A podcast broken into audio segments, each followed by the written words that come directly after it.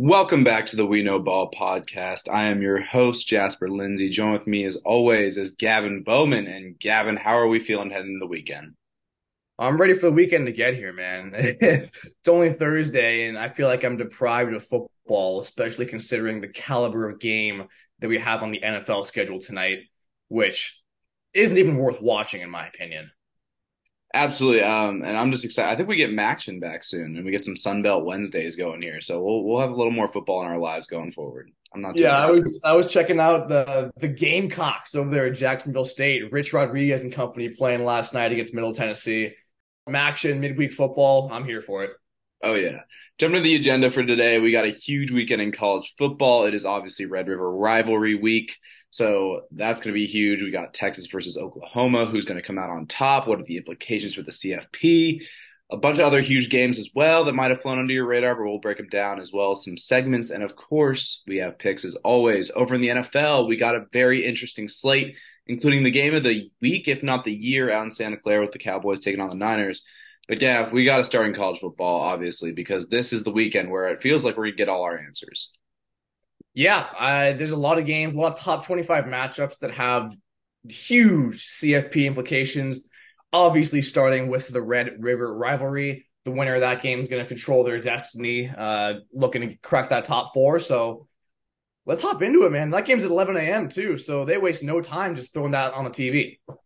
I don't know if there's anything more to say about this Longhorn squad for me. They look like the best team in the country. The offense is awesome. They rank top 25 nearly every offensive category. Ewers is the definition of a field general. He has a ton of weapons on offense. He knows how to use them. Jumping over to Oklahoma, though, Gavin, because this is where things get interesting. All right. Dillon Gabriel has proven to be one of the most efficient quarterbacks in the NCAA. They're currently averaging 509 total yards of offense per game, 47 points per game. They haven't allowed a rushing touchdown on defense. Opponents have only scored five total touchdowns against the Sooners all season, and they're averaging eight and a half points per game against opponents on the defensive side. Now, all that looks so impressive, right? It looks incredible. But here's who they've played this year Arkansas State, SMU, Tulsa, Cincinnati, Iowa State. I don't want to use the word frauds this team because they are good, but who the hell have they played that makes me think these stats are as good as they say? You must have read the notes straight off my screen because I, I, agree with you in just about every word that came out of your mouth. There, there's, there's not much else to say about this Texas team that the country doesn't already know. They went into Tuscaloosa and mollywopped Nick Saban's squad. Uh, they continued to win against the Kansas Jayhawks. Their offense is just loaded with NFL talent and wide receivers. Uh, the defense is killing it at the line of scrimmage. The O line is leading this team to nearly six yards per carry without Bijan Robinson. I, I have them as my number one team in the country far and away right now. And on the Oklahoma side of things, as you just said, this is not the Oklahoma team we got last year, where the defense was uh, horrible, not even the worst than horrible, abysmal. A uh, team that finished ninth in the Big 12, total 180. They are number one in the Big 12 in scoring defense number one in turnover margin. And on the offensive side of things, they're number one in scoring offense. They look great, but they haven't played anybody. that was that was my big but, but I'll drop another but. I'm not too concerned about it. This game's gonna be fucking awesome. Oklahoma is going to keep it close. They're not gonna get blown out of the water. There is no talent gap that exists. Both teams are loaded with future NFL talent. I think Texas has been tested more and is therefore more ready for this game. They also have it at home, which is huge. Um, and they're coming off a 49 to 0 thump- thumping of the Sooners last year. Texas is hungry. Oklahoma is equally hungry. This is a prove a game for both teams. As I said, the winner of this game controls their destiny to get to the college football playoff. These two teams, regardless of who wins, will probably meet again in the Big 12 championship in December. This is potentially the biggest Red River rivalry in in the past decade. I mean, probably since those Colt McCoy, Sam Bradford teams back in the early 2010s. It's it's huge for each head coach. Brent Venables coming off of a season where you know he's this brilliant defensive mind, and he comes out and his team's giving up like damn near 50 points a game he's totally flipped it around. This is a prove it game for him. And then Steve Sarkisian. I mean, he's had his fair share of personal battles, history of alcohol abuse, looking like a fool when he was the coach of the USC Trojans. Huge game for him. He's got this team playing great. He looks great as a head coach. I, I couldn't be more pumped for this game, to be honest. I'm right there with you. I think there is one talent gap that has caught my attention in this game, and that's just on the O line. I mean, I think Texas has a real opportunity to beat up on this OU O line. They've already given up 29 sacks without facing a true opponent, which really scares me. We're going to see if Dillon Gabriel is the same QB under pressure, and he's going to get constant pressure in this game. This Texas front is playing like it belongs in the SEC. And as much as I love Oklahoma, like they obviously have a very talented team this year, I just don't think they have that physical those physical dudes on the O line and D line yet. And that's not a problem of them not being good enough to take on Texas, but that's a problem of them not recruiting at the SEC level. Texas is a team right now that's built to transition the SEC and compete year one. I think Oklahoma still has a way to go there, but I think, yeah, I think you're right. I think this game is going to be a back and forth shootout through and through. But what if it turns into just a defensive contest, a defensive slugfest? I mean, I don't know. There's just so many different angles we could take on this game, but it's going to be the most fun Red River rivalry in years. Got to make sure we get all three R's in there. Yeah. Again, you just take the words straight out of my mouth. Uh, Texas is going to win at the line of scrimmage. They they are the more physical team there. They are the better team there. Oklahoma is going to try to establish a ground game. It's not going to work. It's going to come down to Dillon Gabriel and how well they can keep those chains moving. It can go either way. I can see a shootout. I can see a defensive battle. And you know I'm all about the stats and the numbers don't lie, and I don't really buy into the the heartfelt storylines that motivate some teams sometimes. But I can tell you one thing that I'm kind of buying into a little bit. Oklahoma's sick and tired of hearing how back Texas is. like, if there's one team that wants to prove that Texas isn't back, it's the Sooners. Brent Venables is going to have these guys ready to go and I, am I'm, I'm here for it, man. Just so pumped. I have no clue which way it's gonna go. I do know that Texas is the better team, but better teams don't always win. So tune into your TVs at 11 a.m. Uh, Central Time on Saturday and just watch some incredible football. Especially in college football. I mean, I have no way this game's gonna swing either. This is one of those weekends in college football where it's so much fun, but I have no read on any team. I think this game's going to get a little chippy early. We could see a targeting call, someone get thrown out, sway the tide. But yeah, I'm I know Texas is the better team, like you said. We'll see what happens. There'll be a lot of back and forth. I just don't know if it's going to be back and forth on offense or back and forth on defense, but it's going to be exciting either way. Definitely. All right. LSU at Mizzou and Gav, this game is screaming shootout to me. the Tigers versus the Tigers. It, it's going to be a shootout.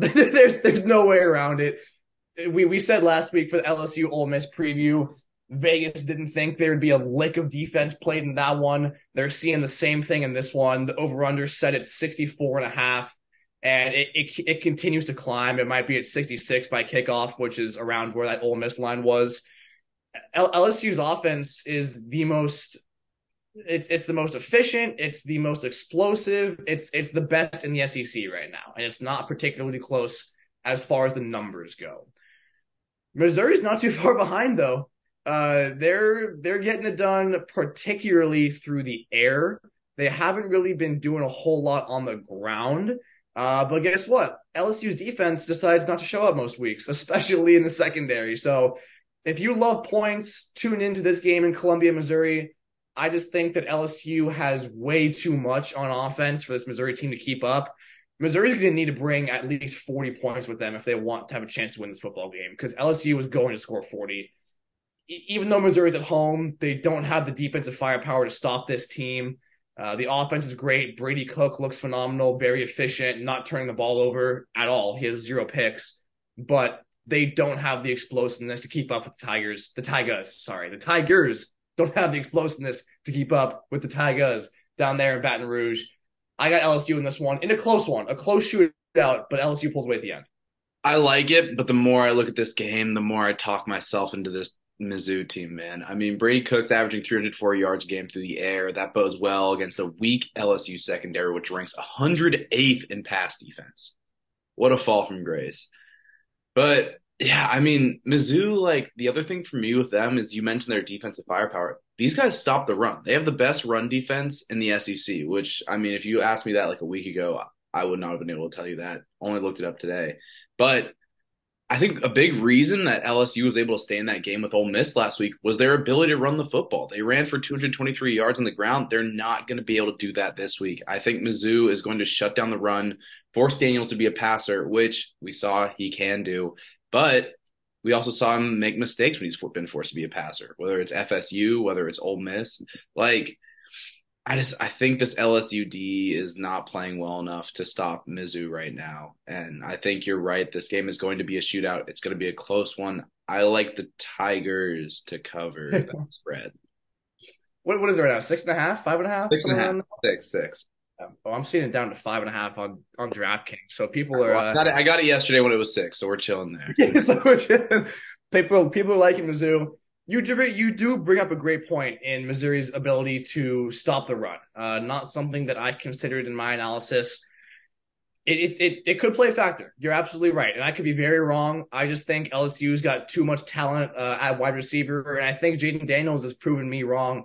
Uh, I came out early in the season and said he was not a good thrower of the football. He's thrown for 400 plus each of the last three weeks the explosiveness on that offense, I believe, will be too much. But if they become one dimensional and cannot move the football on the ground, then I may be having to uh, come on this pod next week and just say flat out I was wrong. So we'll see. Bottom line is there will be points scored in this game. It's it's another great 11 a.m. game. So this this slate looks phenomenal for points and early action. So uh, tune in to see some some firepower in the SEC.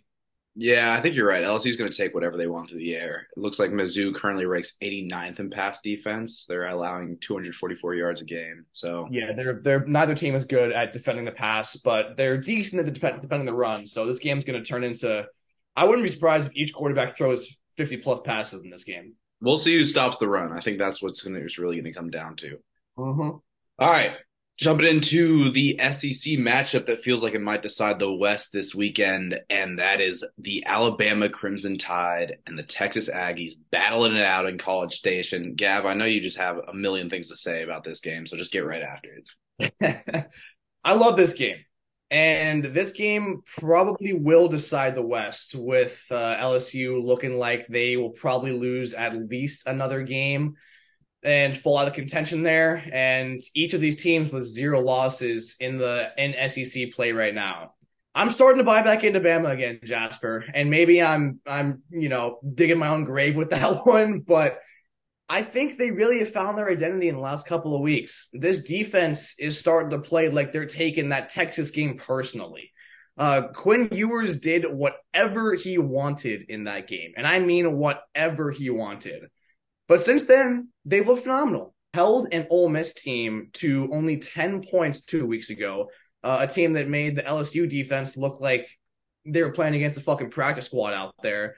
And then Mississippi State, while they are by no means an offensive powerhouse, they held under 270 yards, something to be proud of. A&M hasn't faced defense like this. They played Auburn, which is a defense that's getting better, but you know, this Bama defense is a lot a lot better than anything they've seen.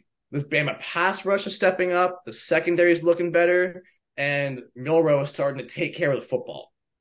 The key to this game for the Aggies is stopping the Bama running attack. If you can force the Bama offense to become one dimensional and force Jalen Milroe to throw the football, Texas A&M is going to have a great opportunity to win this ball game and win it easily, in my opinion because they will move the ball a little bit on this Bama defense, but they're not going to do it enough to keep up with Bama if the offense is clicking on all cylinders, like I expect it to be for the most part. I got Bama in a close one in this one.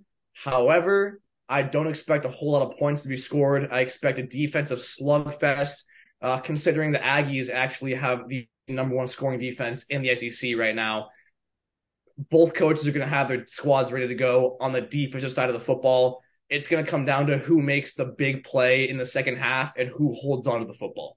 I gotta admit something, Gavin. I was coming into this podcast ready to give out Texas A&M money line as one of my picks. Had to reroute after I looked into this game a little more. I'm right there with you. The big story for me is can Alabama come in on the road in a hostile environment and win this game with the offensive game plan they've been running the past few weeks? We know they're definitely not going to be able to throw the ball. Texas A&M boasts ninth best pass defense in the NCAA. For Bama, you're right. This game is going to be about can they out physical the Aggies? Can they out physical this defensive front? There was ever a game for this Aggies five stars, five star D line to kick it into gear. This is it. But they got to feed off the crowd and they got to protect the football. I mean, the only reason Arkansas hung around that game last week was the three turnovers committed by the Aggie offense. Do not give Alabama the opportunity to get extra cracks at the Reds in the end zone. This is a proven game for the Aggies. I like to make a statement, like you said, but I also like Alabama to continue and to improve week in, week out. I want the Aggies to win this game. I really do. I love this Aggie team. You love this Aggie team. Max Johnson looks like a very good quarterback through his first two weeks running this offense. But as you said, man, I mean, Alabama, they took some serious disrespect in that loss to Texas. I think this game is going to be a slugfest, like you said. It's just going to be more fun football, man. This feels like the Red River Rivalry 2.0 almost. Yeah, Except I, I think I know what we're going to get in this one. Uh, it's it's going to be a defensive battle. This A&M team, they're they're decent against the pass. They're even better against the run. They only give up 2.9 yards per carry. That is second in the SEC, only behind Kentucky, who we know is dominant against the run, as we saw this past weekend against the Florida Gators. So they're going to need to rely on that run defense because we know how Alabama is going to want to attack them, and it's on the ground. You said you said exactly what the key to this game is, though. It's turnover margin. The team that wins the turnover margin will win this football game. It's going to be close. It's going to be low scoring. There's going to be one big play and one turnover in the second half to decide this game. I'm on the side that I think Alabama is going to be the team on uh, both sides of that, where they get the turnover and they get the big play and ultimately get a three to five point victory. See, I got as the opposite. I got the A and M Aggies making the big play, but Bama getting the big turnover. Yeah, which is probably going to prove more more crucial coming down the stretch. Exactly. I'm feeling like a Max Johnson final drive of the game, one minute left, pick six. pick six to what? Put Bama up by ten or put? Uh, put yeah, to seal it. They're probably like down three in that scenario. They're just trying to get into field goal range. Max Johnson tries to do a little too much. Um, I see it happen, man. I'm actually picturing it right now. Just take them back to the house. Cool in the chemistry, maybe. I love it. All right.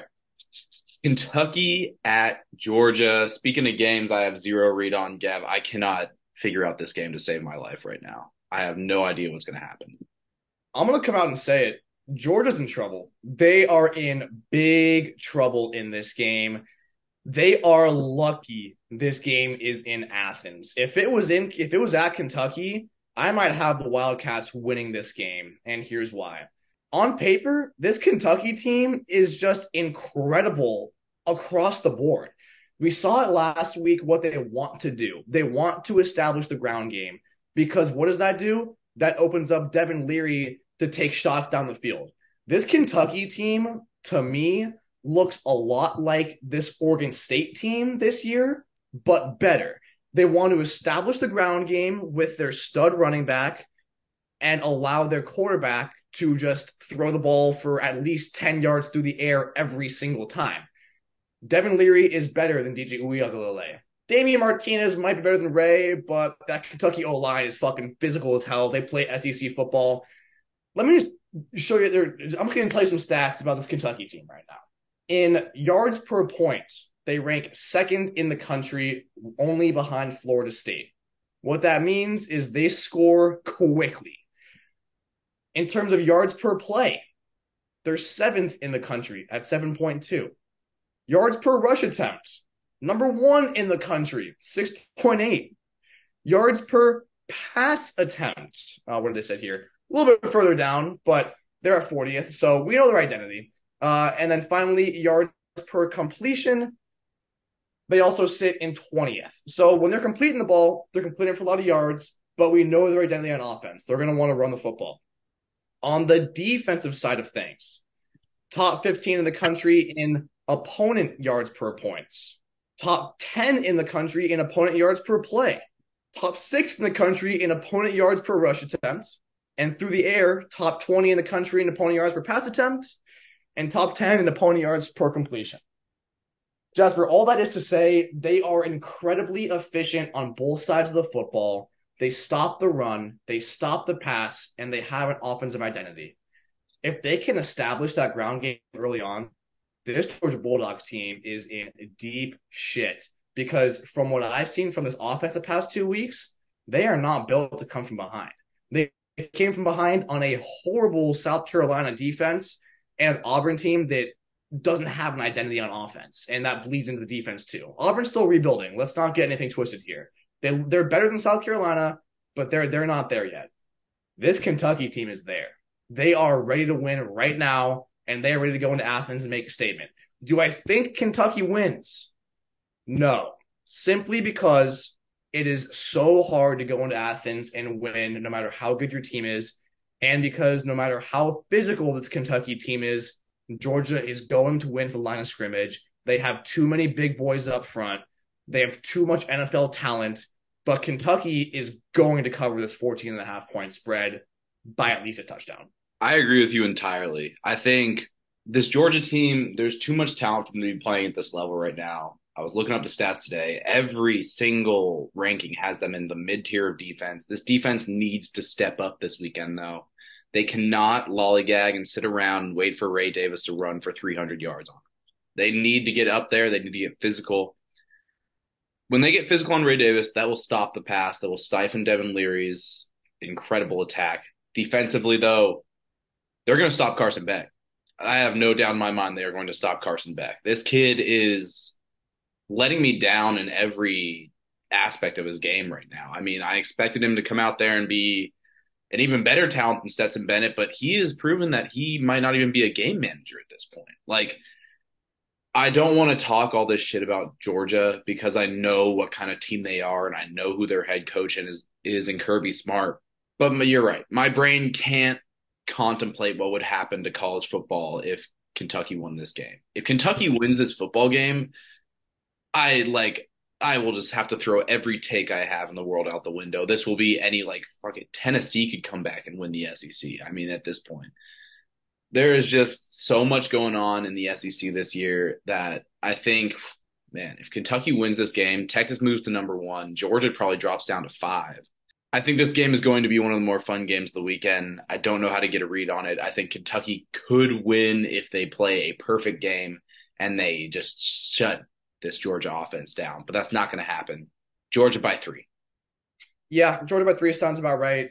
College football goes into absolute frenzy mode if Kentucky wins this game. Th- this feels a lot to me like this. This is a bad comparison because Kentucky is nowhere near as good as Texas. But I mean, Texas Bama early on in the season, you have a team at home. It's like, oh, okay, they're they're a touch they're they're touchdown favorite. You know, perennial powerhouse. They'll come in, they'll play physical, they'll do their thing don't write off Kentucky. I'm looking at the stats from last week, this Georgia Auburn game. And again, this is an Auburn defense that's in the process of rebuilding. Carson Beck actually played pretty well. He threw for 313 through the air, uh, was 23 of 33, one pick, one touchdown, 9.5 yards per pass. They only rushed for 107 yards, 3.6 yards per rush. It was not good. And as we said, this Kentucky team stops the rush so you are absolutely correct.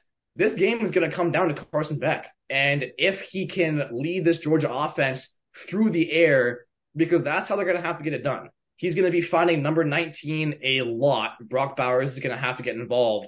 And they're going to have to expose the one weakness I see on this Kentucky team, which is their pass defense. Even still, I like Kentucky to keep it close, uh, especially with how efficient they are on both sides of the football. There's also a world where we both get shut the fuck up and Georgia just stomps them, and then we just look like idiots. But we're gonna yeah. focus on the world where Kentucky covers this spread and makes this a close game. Hey, it's it's more it's more fun that way because then we look like geniuses when they win. Exactly, exactly. All right. Speaking of another game where I mean, I just I have no clue. I mean, Notre Dame at Louisville, last game on the slate this week, and I mean the Irish are playing a top twenty-five opponent for the third straight week. Where where where'd this come from? yeah, no one had the Cardinal uh, or the Cardinals, Louisville Cardinals. Yeah, um, in the top twenty-five through five weeks. I can tell you that much. So Notre Dame gets another potential resume booster that isn't really a resume booster. This Cardinal team, Cardinals, I'm just gonna say Louisville. I'm done. I'm done calling by their mascot. This Louisville team is getting it done through the air. On the ground, they're not that efficient. They rank 51st in yards per rush attempt, but they're fifth in the country in yards per pass attempt, and they're fifth in the country in yards per completion. Jack Plummer and Jeff Brohm have a connection, a QB head coach connection that is hard to find in college football, and that's their identity right now. Air, air the air the football out and score some fucking points. And they're they're they're not really showing up on defense week in week out. Uh, they are.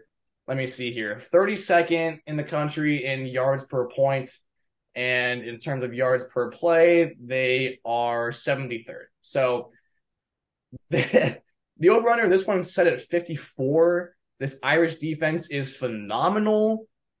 I, I guess Vegas thinks that Louisville's going to be able to throw the football, especially maybe the home field comes into play here. But I've got the Irish in this one because they're just the far more complete team. Uh, I don't think this Louisville defense is going to do anything to stop the Irish uh, ground game or passing attack. It's going to come down to, I, I, I, guess, do the Irish make mistakes, which I don't see it happening. Yeah, and you mentioned the Jeff Brohm Jack Plummer connection, but I'm going to focus on a different connection, and that is Jack Plummer and opposing DBs. This guy loves to throw picks, six through five games, especially against this Irish secondary. I think that's going to be big trouble for him. Listen, Louisville's going to throw the ball. They're going to score at least 23 in this game. I just feel like the Irish score 41. That's my final score prediction. That's my prediction for this game. Jack Plummer is going to throw for 300 yards, but he's also going to throw for three picks it, it seems too simple to just you know write off Louisville and say, well, Notre Dame's the better team. Um, especially considering the other games we broke it down this week, like LSU, Missouri, and Kentucky, Georgia, where you have some teams that you know you didn't expect to be in this position, but give them the respect.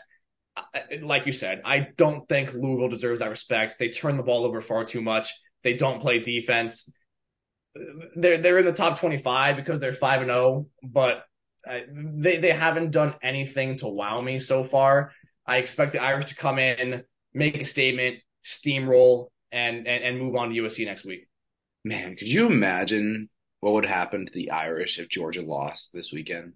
To the Irish, I mean, they they'd be right back in the hunt for the season. Right back in the hunt. That would be one of the many implications of Georgia losing this weekend. But I mean, yeah, I'm looking at this uh this the schedule that Louisville's played so far cupcake.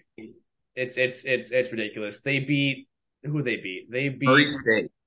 Yeah, they, they beat their football team. They beat Georgia Tech by five. That that's, that's all you need to know. Georgia Tech is not good.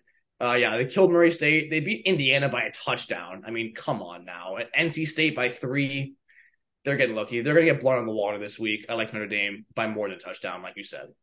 Georgia Tech might upset Miami this weekend. So Oh, don't don't don't count out my Hurricanes like that. I love my boy Mario. I love Haynes King though. I mean, I think he's a pretty decent quarterback. But yeah, shout out Mario Cristobal. The ACC just gets more ridiculous by the week. I can't wait for these teams to actually start playing each other. It feels like the Irish are just doing a tour on the ACC. Like, but we got teased with Florida State, Clemson, but like, oh man, that North Carolina Duke matchup, that Miami Florida matchup, Florida State matchup. There's just so much great stuff on this schedule that we get. I, am pumped. And the, the, ACC, I mean, it's it's a shit show, but boy, am I excited to see them play each other. Like you said, I, it, it's going to be great when they all just beat each other and none of them make the CFP. Yeah. All right. Let's jump into the upset watch this weekend, Gav. And I know you got some teams you're looking at. Break it down for me.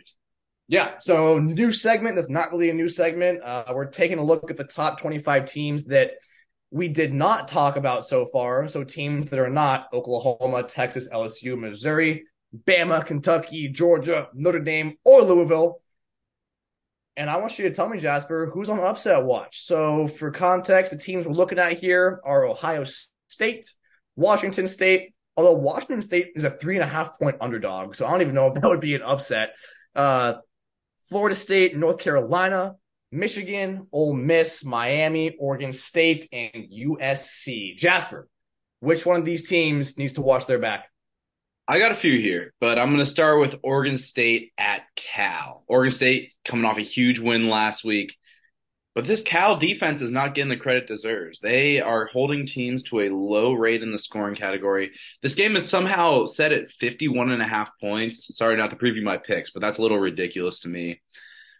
Man, I think this Oregon State team might be in trouble on the road at Cal. Cal's going to make this a game. I mean, obviously, Cal put up Cal put up 32 on Washington, which I think is the highest total this Washington team's faced. So this Cal offense can get after it. Obviously, Oregon State has the best defense in the Pac-12 as of now, but yeah, man, another game I have my eyes on: Ole Miss versus Arkansas. And if there is a game for Sam Pittman to get back in the get out of the hot seat, this is it. Being Ole Miss at at home no. Uh, Ole Miss is at home. Ole Miss is at home. On the road, that would be a huge win. The other game I'm looking at, I got two more for you. UNC at home versus Syracuse. The Syracuse team has been good. Obviously, bad game against Clemson last week, but this UNC team, they continue to impress me. We'll see what they do. But here's here's where I get a little nitty gritty, Gav. OSU at home versus Maryland. I love this matchup for the Terps. I don't know why, but man, I think OSU might be in trouble a little bit in this game. Obviously, the defense is great. This Maryland offense has been unreal this year, but uh, one of these teams has to lose and break that perfect record, and I don't know who it's going to be just yet. I could totally see OSU starting off slow, Maryland maybe even jumping out to a lead. Who knows? I think anything can happen in this game. You uh you went to the four games that I I literally those are the first four that popped out to me too. Uh, Maryland, Ohio State. That line keeps moving towards Ohio State. So uh, bettors apparently think that Ohio State's going to blow them out of the water. I do think Maryland has some of the offensive firepower to keep up with the Buckeyes, at least for the first half. Uh, the game that I really, really agree is going to be close, and I think the underdog surely covers the spread, and I think it's worth sprinkling the money line, is that Arkansas game. They go into Oxford, Ole Miss coming off of a, a huge victory uh, against LSU, obviously. Arkansas is getting written off because they're probably going to finish at the bottom of the SEC West, but they still have KJ Jefferson. They can still score points. The defense isn't there, but you get into a shootout with this team and it becomes a dangerous ball game. So I've got Ole Miss and Lane Kiffin down there on upset watch against the Arkansas Razorbacks. I'm going to do a little reverse upset here and go back to that Washington State game I talked about. They are a three and a half point underdog against UCLA in the Rose Bowl this week. We saw how this this offense could move the ball through the air. I don't think UCLA has an answer for that. Uh, UCLA will be able to move the ball on the ground against Washington State, but I do think Washington State wins that game, although it's really weird and I need to look at it more before I take a real side there. But my one team that I have on real upset watch is Ole Miss against Arkansas. I think USC handles Arizona. Oregon State Cal will be a close one, but I love my Beavers. I'm riding with them until the end of the season. And yeah, I, I, I genuinely believe Arkansas can pull off a victory in Oxford this weekend. Yeah, I like that. I like that. Which brings us right over to picks. And Gav, I'm gonna let you kick us off since I took all your picks for uh, the upset watch. No, I actually I, I went in different directions because uh, I, I still don't know where I lean on that Washington State game. So I'm going to leave that out of this pick segment. My first pick, though, uh, I hinted at it a lot during our breakdown of the game. I got this Bama A&M under 46 and a half. I expect these teams to play a physical football game. I expect Bama to try to establish the run with mixed success against a very physical uh, Texas A&M run defense. I expect A&M to try to throw the football against Bama to no avail, and they're going to be forced to revert to the run game. I got Bama by three to five points, like I said, maybe looking at a 23 17, 23 20 ball game where we score around 40 points, but we don't get to that 46 and a half. I like it. I'm going to stick with the money maker from last week, and that is Kentucky plus 14 and a half this team is good, man. I mean, they're gonna get they're gonna give Georgia a run for their money. We'll see what happens, but there's no way they lose by 14 and a half. Give me the hook. Uh, that that was exactly where I was going with pick two. So let's just uh let's let's make that a two unit play. Kentucky plus 14 and a half. They're getting disrespected. Take the Wildcats this weekend. They're gonna keep it close. My next pick and another team that I think is getting disrespected this weekend because Vegas just does not want to believe that Cam Ward is winning the Heisman Trophy. It's Washington State money line. I mean, I think this team is good. UCLA proved to me against Oregon State, or no, it wasn't Oregon State, Utah, that they can be made one dimensional. This Washington State defensive line is very good. Cam Ward is the truth. He has yet to throw a pick this year. UCLA is not going to force a turnover on this guy. He is going to run it up in Pasadena. I like it. And I love the balls to just take the money line too and say fuck the three and a half points. Uh, which is is is a great number if you side with the with the Cougars in this one because you get the full hook on the field goal there. For my third and final pick, again, I alluded to this. I'm going Notre Dame minus six. Uh, I I just I, I on paper I don't see a universe in which this Louisville team keeps up with the Irish offensively. They turn it over too much. They don't play good enough defense. And this Irish team is way too talented for Jeff Brohm and company to keep up. Notre Dame minus six. They'll win by at least seven. I got them by 10 to 14. I love it. I am going to stick with another game we broke down, and that is the Mizzou Tigers plus six. I think they make this game close. I think we are going to see LSU win or the Tigers win by three to two points. Okay. Mizzou plus six and a half. Kentucky for both of us and you got Washington State money line.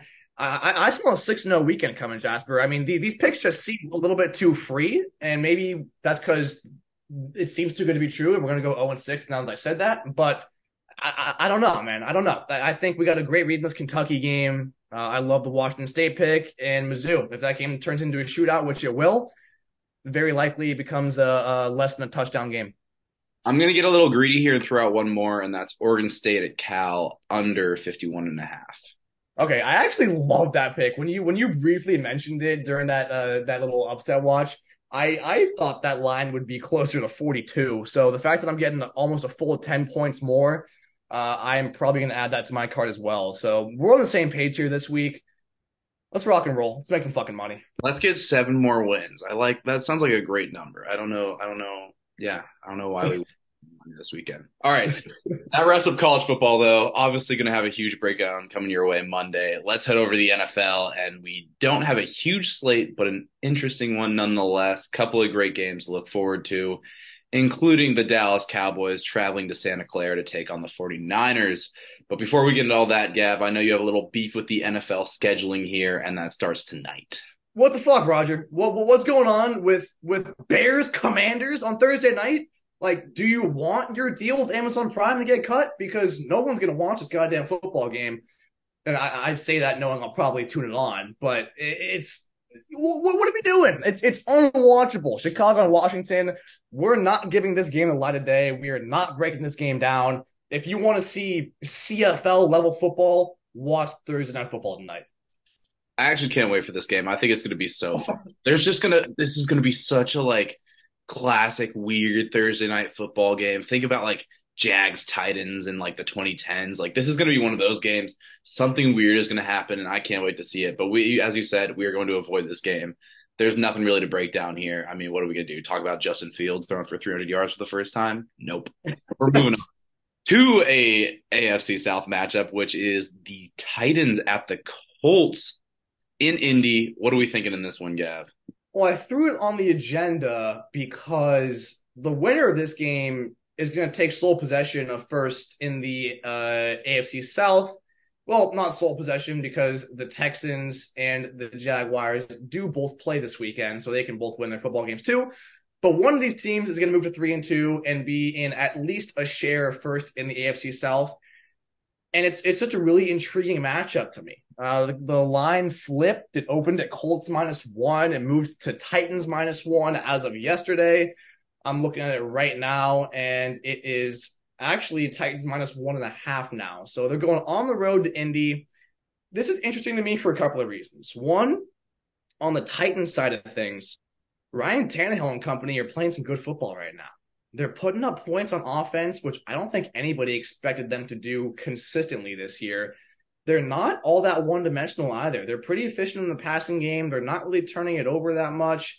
And the defense is playing pretty good too. I mean, holding the Bengals to three points last week. Of course, we've been less than wowed by the Bengals offensively, but you take on a Colts team, which is coming off of a heartbreaking loss to the Rams last week, where they came back from 23 down. Uh, and you have a quarterback who is taking good care of the football, man, developing great as a young QB. I think this is about this is a changing of the guard game right now. This is about a Titans team that has one last shot at the playoffs. I don't think anybody believes they're a Super Bowl contender, but they've surely gotten the playoff run in them versus the Colts, who want to prove that they are the future of this division uh, with AR at quarterback. Yeah, I'm right there with you. This game is fascinating to me. Derrick Henry looks like he's already getting to like playoff form this early in the year. Already thrown his touchdown pass. But yeah, I mean, this game is going to be about Tennessee trying to stop the run and the Colts trying to run the football. And I mean, I think Anthony Richardson really matures as a passer in this game. I think we're going to really see him if he can move the ball down the field through the air. And I think he does. I'm leaning the Colts in this one, um, especially if the roof is open at Lucas Oil. That ball's going to get a little more juice to it, but we'll see. I'm trying to decide where I lean also, and I'll probably I probably won't know until the weekend, but the Colts being at home definitely serves as a um, a huge added boost for them. These teams are pretty even on paper, so the fact that you got uh, Tennessee as a favorite on the road makes me lean Indianapolis as well. We're gonna have to see come the weekend, but I do expect another great game for AR, especially against the Titans secondary, which is less than stellar. Yeah, I mean, if Irsay, as I said, if Irsay opens up the roof, I am hammering the Colts. Let's do it, Jim. Open that bitch up. Yep, yep. All right, jumping over to another intriguing matchup, and that happens to be in the AFC North with the Steelers welcoming the Ravens to Heinz Field. And Gav, don't tell me you're buying the Steelers in this one. I know you are. I just I know you're buying the Steelers in this game. Because I, I can't give up on them just yet. I can't do it. I hate that I'm buying the Steelers in this game, but I know this feels like a spot where the Ravens lose. Yeah, I, I just I can't give up on Pittsburgh just yet, man. They're sitting here somehow miraculously at two and two with an offense that is is downright horrible, man. Matt Canada's got to go. Pittsburgh is 26th in the league in yards per point.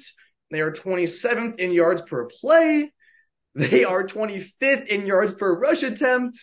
They are 25th in yards per pass attempt and they are 22nd yards per completion. All to say, they fucking suck on offense. They are terrible. But I like them this weekend, and here's why. If they win this game, they take sole possession of first in the AFC North. How is that fucking possible, man? How is that possible? This is a Ravens team that showed some vulnerability uh, against the Colts two weeks ago at home and that was because the Colts didn't turn the ball over and the Ravens did. This game is going to come down to turnover margin and can Pittsburgh hold on to the football? I, I don't know if they're going to get anything going against this Ravens defense, uh, especially considering how bad Pittsburgh is on offense and how how decent Baltimore is on defense. Uh, better than decent. They're actually first in the NFL in opponent yards per play, up there with Cleveland at 3.8 yards uh, per play. Against the rush, 3.8 per attempt. Uh, against the pass, 4.1 per pass attempt and 6.7 per completion. All to say, this defense is balling. Pittsburgh doesn't have an offense. All signs point to Baltimore to fucking blow them out of the water. But for some reason, I just can't give up on the Steelers team. Come on, Kenny. Prove me right. Please do it for me, Kenny. One time. Yeah, I mean, this is the big test for Todd Monken in this new offense. Did you know last week was the first time Lamar Jackson's ever thrown for two touchdowns and rushed for two touchdowns? What? That baffles me. Nope, it's the first time ever. So this offense is clearly new, but as we said, like the defense has to step up in this one for the Ravens to win this game. Obviously, being on the road, it is never easy to go into Pittsburgh and win a game, no matter what year it is, no matter who's playing quarterback. But can he come with this knee injury? I know he got the MRI and they say everything's okay, but I think a less mobile Kenny Pickett is a recipe for INTs. and if he starts, if he starts throwing them, it's it, it's game over. Uh, I, I'm only holding on to this glimmer of hope that Pittsburgh can somehow win this game because, as you said, they are at home. It's still the Pittsburgh Steelers. It's still Mike Tomlin, but I think the jury's out on Matt Canada, man. He's bad. Uh, he does not know how to run this offense. Kenny is. I, I've always, I've never said he's great. I always say he's average and just needs a run game to get going. But without a run game, he is a below average quarterback. It's, it's just so hard to pass up Pittsburgh getting four points at home in a divisional matchup. They usually bode well in those in those scenarios. And again, if they win this game somehow, they are in first place in that fucking division. How wild is that? Oh, I hate that I'm leaning Pittsburgh, but I am. It's it's going to be an interesting game, and quite quite honestly, I hope the Ravens come out and just blow them the fuck out of the water, so I can stop talking about Pittsburgh, leave them off the agenda for all of eternity here going forward, and uh, stop stop having to say the two the two names Kenny Pickett. Do we got a, a no bet list watch this weekend with Pittsburgh? well, I don't even know if I'm going to bet them because I, I can't bring myself to back mm-hmm. Matt, Matt Canada right now. But if I do, and if Pittsburgh doesn't cover that spread, they are certainly on, on the no bet list. 100%. All right. Wrapping up, I don't even want to talk about the AFC North anymore. I'm so sick of talking about this division. So we're going to jump over to Cowboys at Niners. And I know, Gav, we said two to three weeks before we make predictions, but it feels like we're going to figure out what the best team is in the NFC is this weekend after Sunday night. Even if the Niners come out and don't play their A ball, I still think they're the best team. Uh, on paper, their roster, it, it, it's not particularly close. Uh, even like with the Kansas City Chiefs, they got the best roster on paper. Uh, I guess you can say the Bills are up there with them, but you know how I feel about Josh Allen, so we're not even going to go down that road this week. This game, this is a prove game for the Cowboys. The Niners have absolutely nothing to prove in this game. We know the Niners are, I mean, barring some in- incredible run by my Seahawks, the Niners are going to win the NFC West. Brock Purdy is the answer at quarterback. I don't think there's any question about that anymore. And this defense is top five in the league in just about every category. They are incredible. They have nothing to prove. Like no NFL team is going to go 16 and 0. They're going to lose a game. If they lose this game, so be it. I, I really couldn't care less. This is all about how the Cowboys are going to look in this game. Can their defense continue to show up and slow down this loaded San Francisco offense? What is San Francisco going to try and do offensively in this game? It's not really a question. They're going to try and run the football. We know how good this Cowboys secondary is against the pass. Even without Trevon Diggs, they are phenomenal. The Niners are going to look to establish Christian McCaffrey early. And to me, it is about how this Cowboys defense responds early in the game. Because if they get down to a one to two touchdown disadvantage early on, I don't know if I have trust in Dak Prescott just yet to lead that charge in San Francisco against his Niners defense. Offensively, can the Cowboys offense move the ball on this Niners defense? That's another question I have. I'm not sure if Dak's ready to make that leap quite yet, but this is the week where he shows it to me. And I think everyone agrees the Niners are better on paper and through the eye test so far this season. But this game means so much more to Dallas than it does to San Francisco. San Francisco knows their identity. The Cowboys are trying to prove to themselves that they are legit this year and they can really contend with the big dogs in that conference and in and in the league. They want to contend for a Super Bowl this year. Man, that was that's some serious analysis, Gav. I don't know if I have much else to say, but you're right. Can Dak protect the football? He's got to do everything he can in this game to move the ball down the field against this defense. Whether that means hand it off to Tony Pollard, maybe run a little RPO, who knows? We'll see. I'm almost scared for Dak to come out and play timid in this one and try to hold on to the ball too much. And then if you hold on to the ball for too long, we all know what's going to happen. This Niners D line is going to get after him. On the Niners side of things, this is their true first test of the year. I mean, I, can you even make that case? They they have they haven't played anyone, but they've looked phenomenal in every game they've played. Purdy looks by far like the right option at QB. Unreal for them. I think the game plan for the 49ers is simple. Shut down the Cowboys on offense and let C Mac do his thing. This is a game where it feels like Dallas is going to really feel the loss of Trevon Diggs, especially because I mean, just that loss to the secondary is tough. Obviously, they've played Mac Jones since he's gone down. They haven't faced a true quarterback. I lean Niners, but honestly, I'm just rooting for good football in this one. I'm rooting for the renewal of the Cowboy Niner rivalry, and I think that comes with the Cowboys put a dent in the Niners this game. I really hope so because we know how I feel about this Cowboys team, how I felt about them preseason. And I, I believe my exact words were their season comes down to how far Dak Prescott can take them. Everything else is there. Defensively, again, even without Trevon Diggs, I still love them. Uh, the offensive weapons are there. Th- this game means everything to them. And you mentioned the Niners, they haven't played anybody. That's true, but we we we, we know what this team's all about. I'm hoping for good football as well if the Niners get out to an early lead and a big one at that, let's say they get out to a 14 0 lead, th- th- this game's over. This Cowboys team is not built to come from behind yet on a 49ers defense that is incredibly loaded. And if they do, you're going to hear me come Tuesday morning or whenever we post our uh, our recap, just absolutely gushing over this Cowboys team. I want to see some good football. It, it, it comes down to what, what the Cowboys are made of, what they can prove to themselves this week. This is all about Dallas. 100%, man. I mean, as I said, I'm excited for some good football. Unfortunately, the following day, we have some really bad football because the Packers are traveling to Las Vegas and Allegiant Stadium.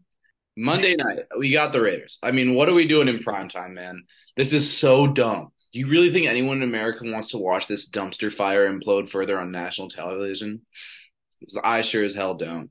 With that being said, the Raiders have three winnable games coming up with the Packers on Monday, the Patriots, and then the Bears, which I feel like we at least know we're better than the Bears because they lost to the Broncos and we beat the Broncos. So by proxy, we are the better team.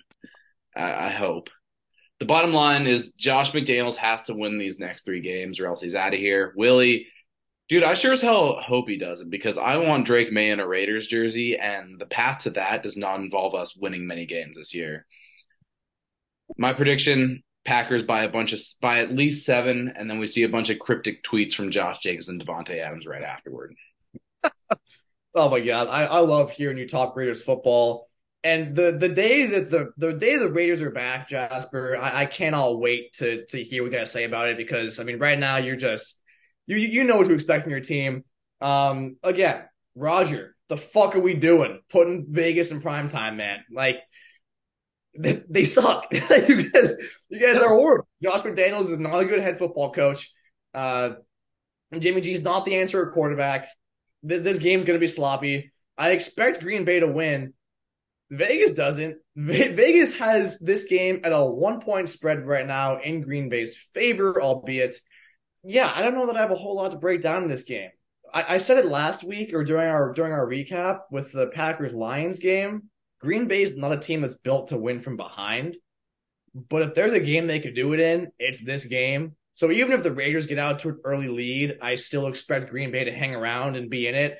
Uh, but from an analysis perspective, this is Jordan Love's get right game. He needs to bounce back after a poor showing against Detroit. Uh, he was forced to throw the football early in that one. The offense became one dimensional and Detroit was far more physical than Green Bay was. Uh, I need to see the Packers come out out physical the Raiders in this one on the road. I need to see Jordan Love take good care of the football, and I need to see this Packers defense show back up uh, because they were non-existent last Thursday. I like Green Bay in this one, but I probably need to look at the numbers just a little bit more before I solidify that. Uh, I just think it's it's it's a get right game, and I'm just not buying Vegas one bit right now.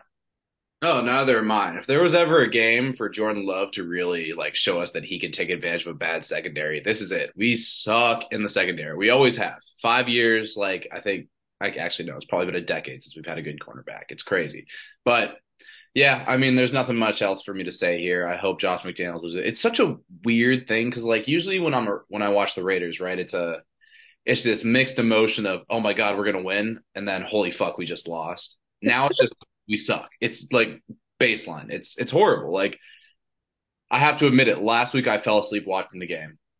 I fell asleep mid afternoon watching the game. Granted i i was pretty hungover but i fell asleep watching the game. Embarrassing. Not great. I missed Trevon Moehrig's interception which was brutal because he seems to be the one bright spot on our defense but yeah, I mean, uh, what are we gonna do, Gavin? Like, I mean, you saw the. I know you saw the video of Mark Davis saying you don't know what you're talking about to the Raiders fans saying fire Josh McDaniels. Like, are we are we priced in with Josh? Are we gonna have to put in all the chips? I, I think you need to do exactly what you said you need to do, and that is almost purposely lose football games. You need to just load up on picks and uh, hope that you can you can have better drafts than you've had in the past. We got to trade Davante. As much as I hate to say it, like we tra- he came here to play with Derek Carr, man, and I mean Derek Carr is not here anymore. He's unhappy. You can see it in his in just the way he talks about this team. And why did we ever get rid of Rich Bisaccia? Why did we get Josh McDaniels on this team? He's such a bad head coach. All right, I gotta stop. I gotta stop. Yeah, every time the name Josh McDaniels come out, comes out of your mouth, like I can see your mood just get damper and damper and damper. But fuck that. Nice. um, so that's all the uh, that's all the games we're gonna really break down. Again, it's a weird week with a couple of cool divisional matchups, but then some games that are just downright interesting. And that's the next direction we're gonna go in, Jasper. Another new segment that's not really a new segment, but more of just a uh, a discussion. I'm gonna ask you which matchup is more intriguing, and I want you to tell me why. I'm gonna start you off with uh, a couple dumpster fires of games, and then we'll get better from there. So, which which matchup is more intriguing, Jasper? The New York Jets in Denver, or the Cincinnati Bengals in Arizona, and why? It's got to be the Cincinnati Bengals in Arizona. I mean, Joe Burrow came out and said this is a must win. Like, listen, looking at this schedule before like the season, if you had Cincinnati versus Arizona as a game to watch as a Bengals fan on your schedule, I'd be so depressed. And that's where we're at with this team. I mean, they have to win this game. There's no way around it. They drop to one and four. This season is over. And I mean, Zac Taylor, hot seat.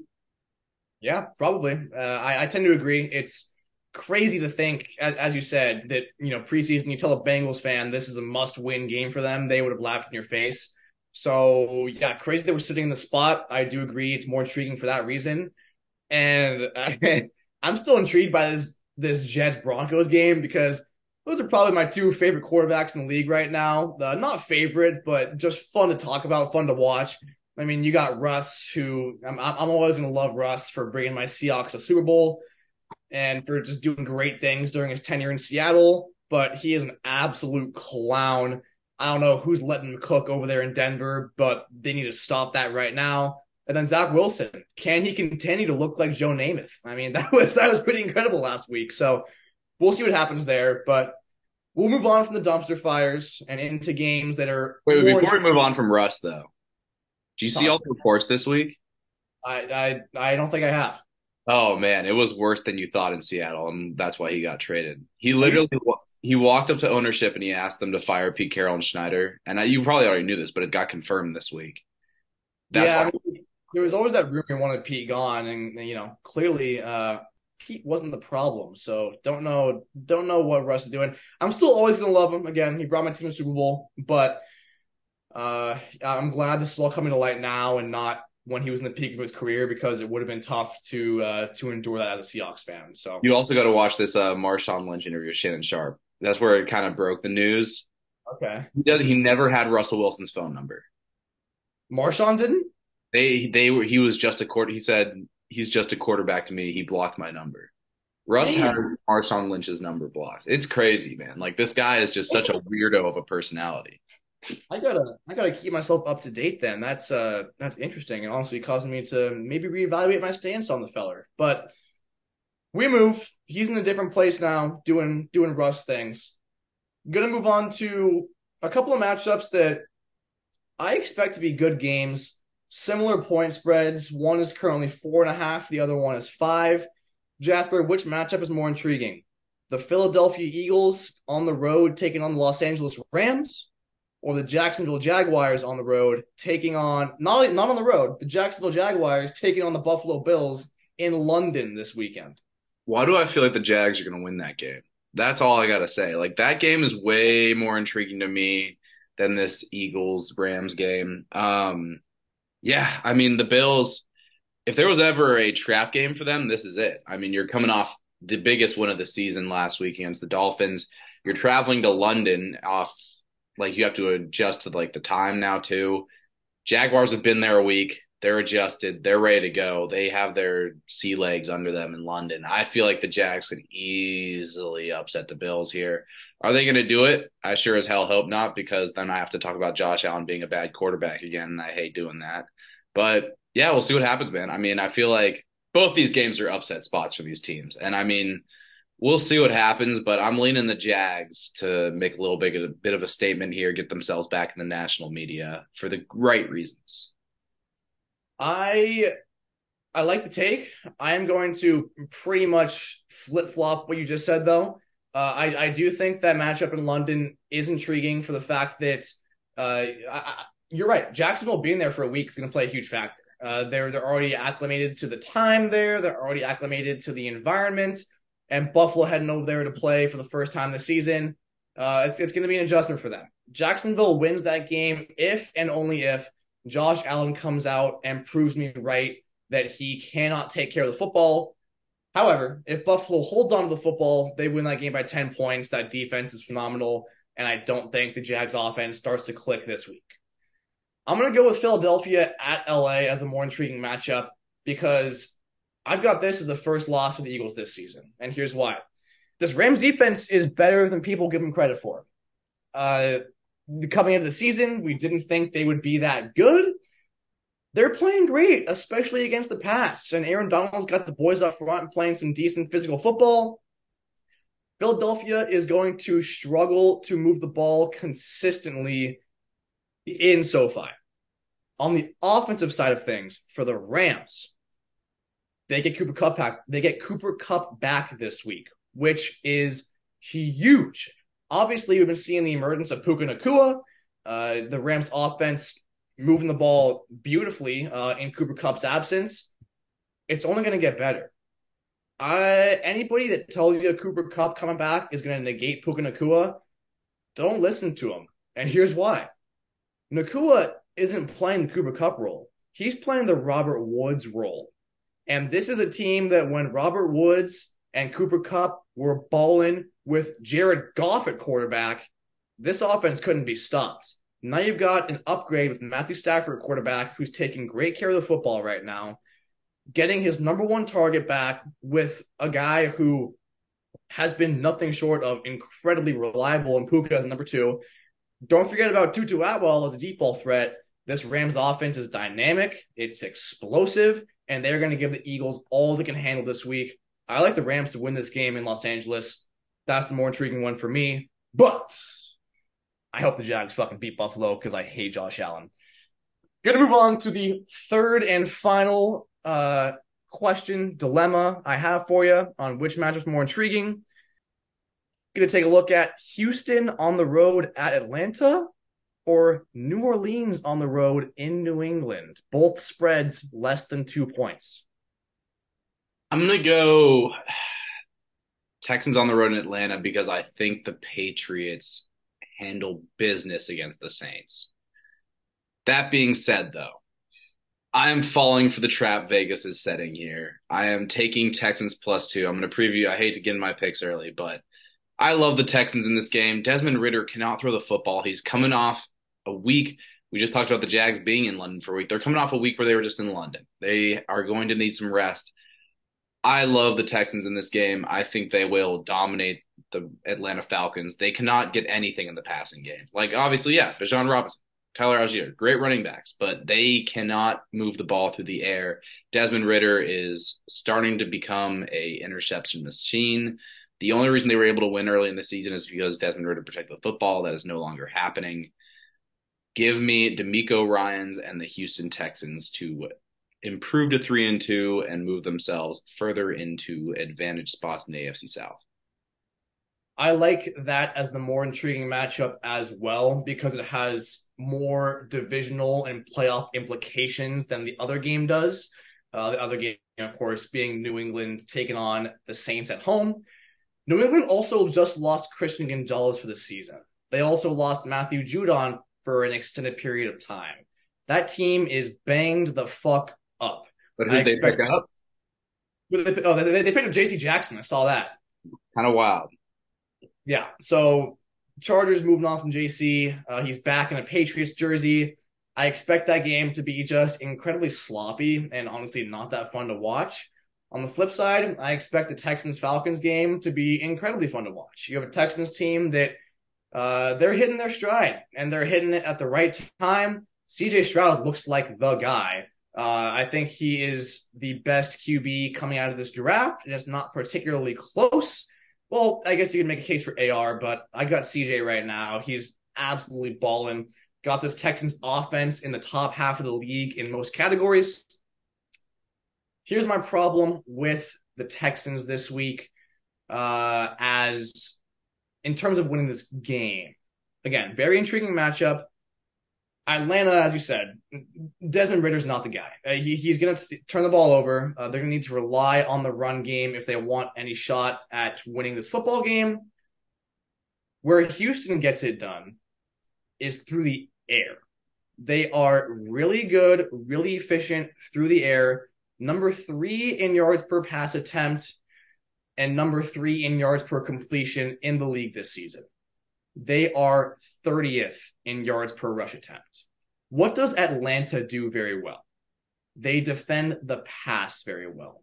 They're not that great against the run, but they are top six in the league in both yards per completion given up and yards per attempt given up. Houston's going to struggle to go in there and throw the football, which is their identity right now, which is why this matchup is incredibly intriguing and why I think is going to be a battle of the defenses as to who ultimately comes out on top. Yeah, I like it. I mean, I'm gonna ride with CJ Stroud just because I am starting him in fantasy this weekend. So, but yeah, I'm falling for this. I'm falling for this plus two trap. Uh, I think it. Yeah, I think I could easily lose that one. We'll see though. I'm intrigued. We'll see. It's it's, it's definitely a sharp line. Vegas has a great read on it. Um, and we'll see. It just Atlanta matches up really well with what Houston wants to do offensively. Yep, we'll see how it goes. Which brings us to picks. And since I already gave away Texans plus two, Gav, I'm let you jump in with your first one. I'll stay in that same game, and I will take uh, the under in that one. It's currently sitting at 41 points, so that's my pick. Under 41 uh, for reasons just j- just stated. Uh, Houston is going to want to pass the ball. Atlanta is very good against the pass. Uh, Atlanta, uh, the offense struggles to move it, uh, especially through the air. And on the ground, Houston's run defense is it's fine. I mean, they're they're bottom half of the league in yards per rush attempt, but they'll hold up just just good enough to where Atlanta doesn't score a lot of points. I got Houston Atlanta under 41. I like it. I like it. And I'm going to jump to a game that I didn't break down because I wanted to give it as a pick. And that is, I said earlier in the week, see a weird line, take a weird line. And that is Rams plus four and a half for all of the reasons Gav just gave out. I love this Rams team in this game. I love the Eagles to get their first loss of the year. But since I am still down in the NFL all the time, I am taking the points, not the money line. I like it. Also, for the listeners at home, uh, it's probably good to go over our records. So, flashing back quickly to college football, collectively, we are 21, 13, and 1. Just great on the year. I am 12 and 5. Jasper is 9, 8, and 1. And in the NFL, we are 12 and 12 on the year, down a couple of units. I am 8 and 4. Jasper is 4 and 8, but coming off a winning week. Nice to be back at 500 all time. We're gonna we're gonna continue to improve. Um, Rams plus four and a half is actually where I wanted to go also next, but I am going to go elsewhere because we've already doubled up on Kentucky in the college football slate. So I know I just shat on them for having their entire defense go down. But uh, I like Patriots money line in this one. It's always tough to go into Foxborough and win, which is what the Saints are tasked with doing. You've got two teams that are not that great offensively, have decent defenses. The Patriots coming off an embarrassment down there in Dallas. I expect a big bounce back week from them.